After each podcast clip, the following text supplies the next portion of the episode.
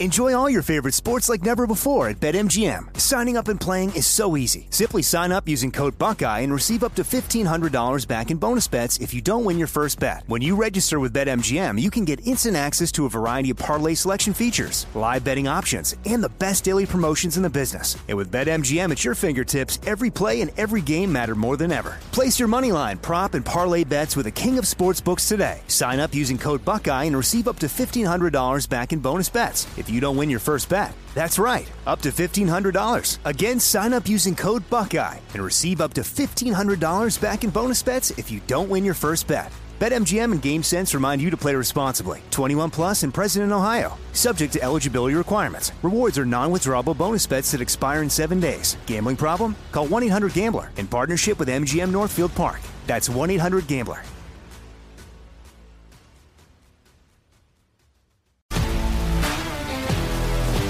If you love sports and true crime, then there's a new podcast from executive producer Dan Patrick and hosted by me, Jay Harris, that you won't want to miss. Playing Dirty Sports Scandals. Each week, I'm squeezing the juiciest details from some of the biggest sports scandals ever. I'm talking Marcus Dixon, Olympic gymnastics, Cain Velasquez, salacious Super Bowl level scandals. Join me on the dark side of sports by listening to Playing Dirty Sports Scandals on the iHeartRadio app, Apple Podcasts, or wherever you get your podcasts. I'm Hannah Storm, and my new podcast, NBA DNA with Hannah Storm, chronicles my six decades in professional basketball. From growing up in the sport to becoming one of sports TV's first female broadcasters. Join me as I dig deep into the game's history, unearth some wild stories, and talk to my friends from the world of basketball, from Dr. J to Charles Barkley. It's been a wild ride, and now I get to take you with me. Listen to NBA DNA with Hannah Storm on the iHeartRadio app, Apple Podcasts, or wherever you get your podcasts. Stop showing me your toes. It's one more thing. Armstrong and Getty. One more thing. That was the clever way I thought of getting into the conversation about going to one of the final Dead concerts over the weekend. Man, do hippies like to show you their toes? I don't know what You're it is. an but anti-toeist. What is it with you? a Were you dis- victimized by somebody's toes as a child? it's a something? disgusting part of the body, and it should be hidden from view. But uh, lots. Of, so uh, the the the uh, Grateful Dead's latest thing called Dead and Company. It still had one of the lead guys in it, who was like a million years old, Bob Weir. Uh, Is that it? Just Bobby? It was the only one left. No, no, there are several, but the, the, Oh, of the lead guys, you know, of the two singers um, standing up front. Uh, so Jerry Garcia died years ago. Bob Weir carrying on with with what was left of the Grateful Dead, and there's a handful of people in it. Anyway, uh, I was going to ask because you probably have answers for this that I don't have. I was read. I saw an article in the New York Times about the Final Dead shows happening in San Francisco over the weekend. They played Friday, Saturday, Sunday night, final shows of their tour. They said there's chances they'll get back together again for a benefit or something, but they're never going to tour again, they claim. I don't think they probably actually are. They've made that claim many times over the years. They're very old. Yeah. Bob Weir's mm-hmm. like Joe Biden old.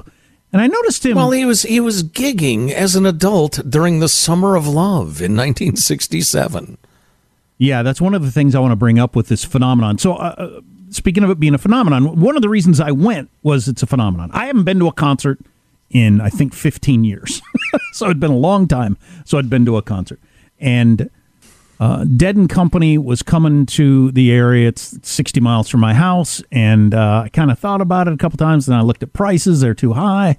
Anyway, I finally decided, you know what, I'm going to do it. So I, I bought a ticket two hours before, three hours before the show started, hopped on my motorcycle, rode into San Francisco to the baseball stadium. Online, I'm guessing? StubHub, Yeah. yeah. Yeah, okay. and um, and didn't even pay a ton for it. Luckily, I think people started to panic. Some of the people that had put, I'll sell you one for eight thousand dollars, were starting to panic if they had some left. So it Mm. didn't get a bad price. Anyway, I was trying to figure out while I was sitting there in the concert, I was trying to figure out what is the phenomenon of the whole Grateful Dead thing. As you mentioned, they've been doing this for 55 years, 57 years, something like that.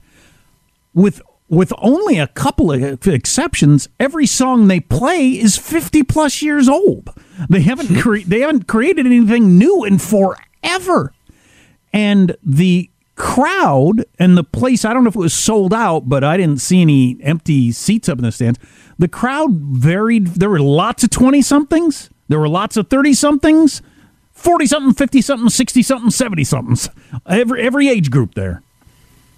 And I don't I don't know what, what they created or why. I just I was just looking around trying to take it all in, trying to figure out what what happened here. Why why has nobody else ever been able to do this? I remember when we were in Charlotte, North Carolina.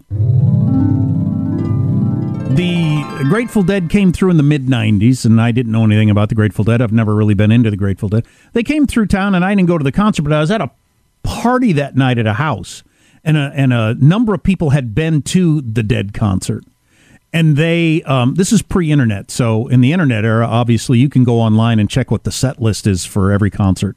And they would be posted as soon as the concert was over. But this was before the internet. So these guys would run home and uh, some of them took scraps of paper and pens with them. Some of them were just using their knowledge. And they were sitting there at the kitchen table at this party saying okay so what did they play first set? Well they opened with this opened with that. They were writing it all down. They kept a log of all the concerts they'd seen in the set list in a way that just I don't think happens Yeah. that often with bands.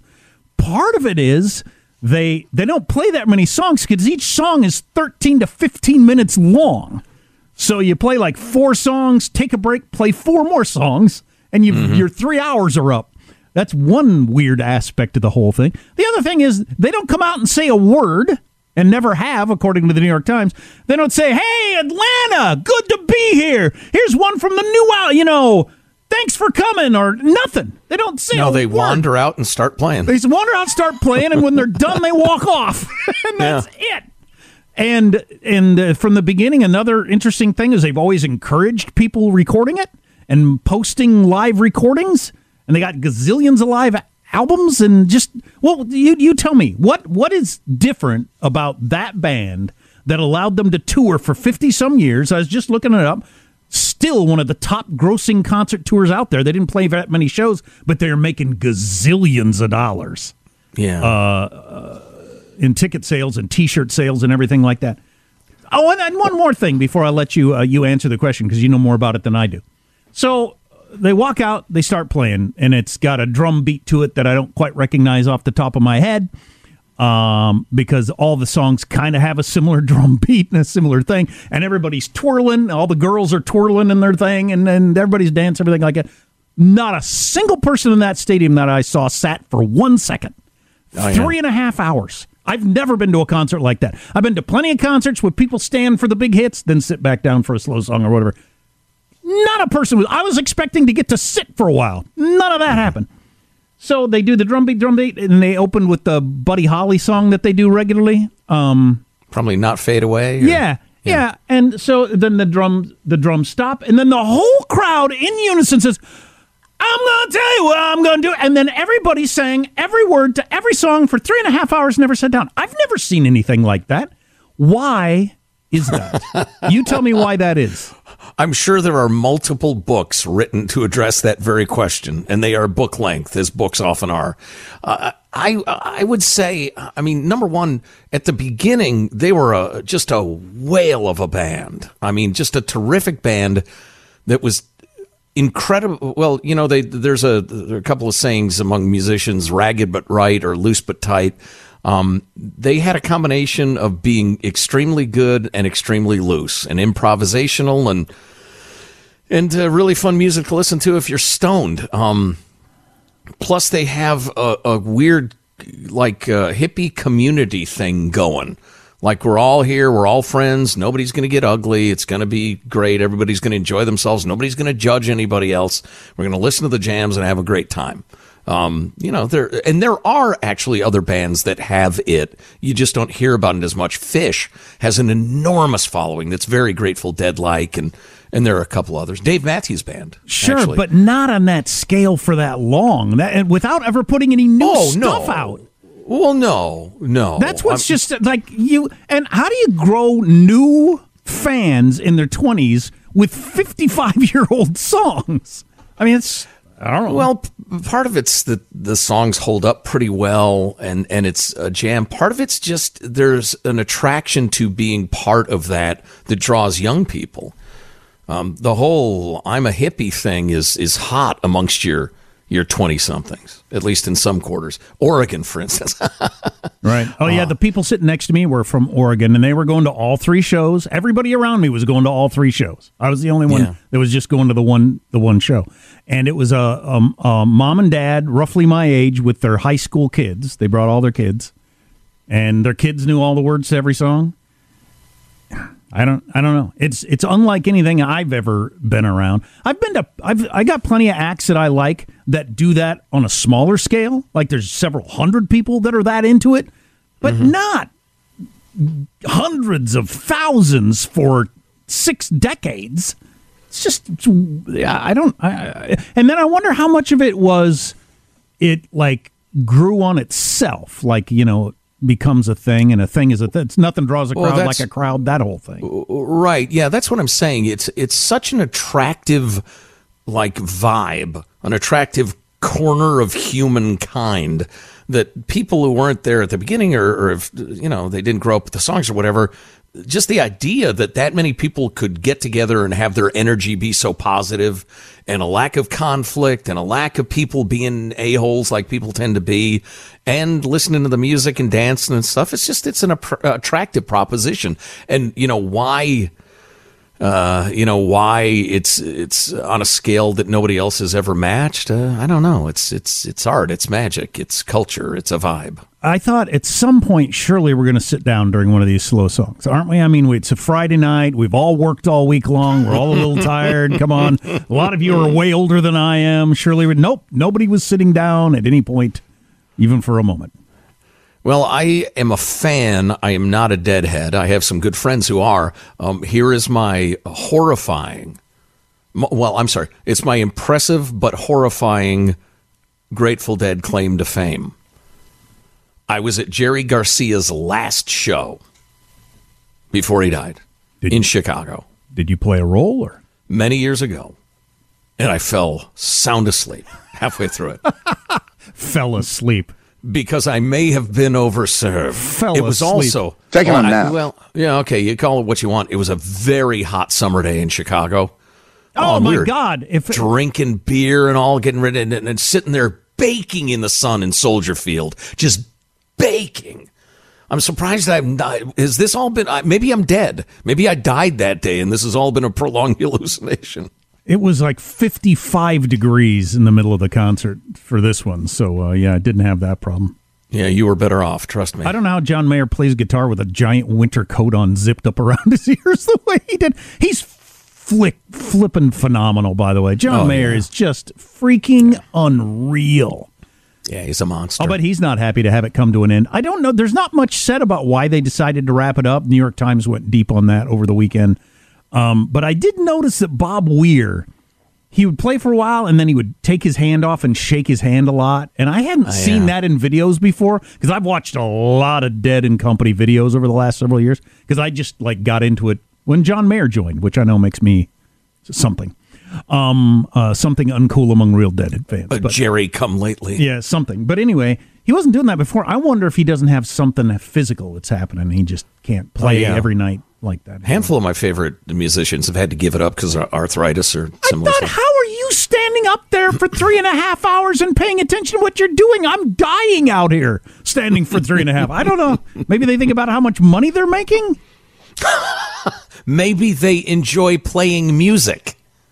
Listen to you, you cynic. You couldn't be a deadhead. I'm surprised you weren't drummed out of the stadium. I'm getting bad vibes from the bald man over here, man. Get out. It was definitely the single best vibe at at that scale that I've ever been around in my life. Uh, and man, that's a heck of a thing to pull off. I doubt it'll ever be recreated. Certainly not for that length. Not possible. Not in the modern world, no. Um, it's got to be weird. I don't know if they think about it much because those guys, you know, Bob, Bob Weir lives in the area. I'm sure he limoed over from his house through traffic to get there for the sound check or whatever. And it's got to be kind of weird to like l- l- look out there and think, I was doing this 60 years ago in this town. Weird, man. Who would ever think? Well, I guess that's it. If you love sports and true crime, then there's a new podcast from executive producer Dan Patrick and hosted by me, Jay Harris, that you won't want to miss. Playing Dirty Sports Scandals. Each week, I'm squeezing the juiciest details from some of the biggest sports scandals ever. I'm talking Marcus Dixon, Olympic gymnastics, Cain Velasquez, salacious Super Bowl level scandals. Join me on the dark side of sports by listening to Playing Dirty Sports Scandals on the iHeartRadio app, Apple Podcasts, or wherever you get your podcasts. I'm Hannah Storm, and my new podcast, NBA DNA with Hannah Storm, chronicles my six decades in professional basketball. From growing up in the sport to becoming one of sports TV's first female broadcasters. Join me as I dig deep into the game's history, unearth some wild stories, and talk to my friends from the world of basketball, from Dr. J to Charles Barkley. It's been a wild ride, and now I get to take you with me. Listen to NBA DNA with Hannah Storm on the iHeartRadio app, Apple Podcasts, or wherever you get your podcasts. More Than a Movie is back with season two. I'm your host, Alex Fumero, and each week I'm going to talk to the people behind your favorite movies. From The Godfather, Andy Garcia. He has the smarts of Vito, the temper of Sonny, the warmth of Fredo, and the coldness of Michael to the legend behind La Bamba, Lou Diamond Phillips. When I walked in, I didn't think I had a shot at Richie because John Stamos' picture was already up on the wall. Listen to more than a movie on the iHeartRadio app, Apple Podcasts, or wherever you get your podcasts.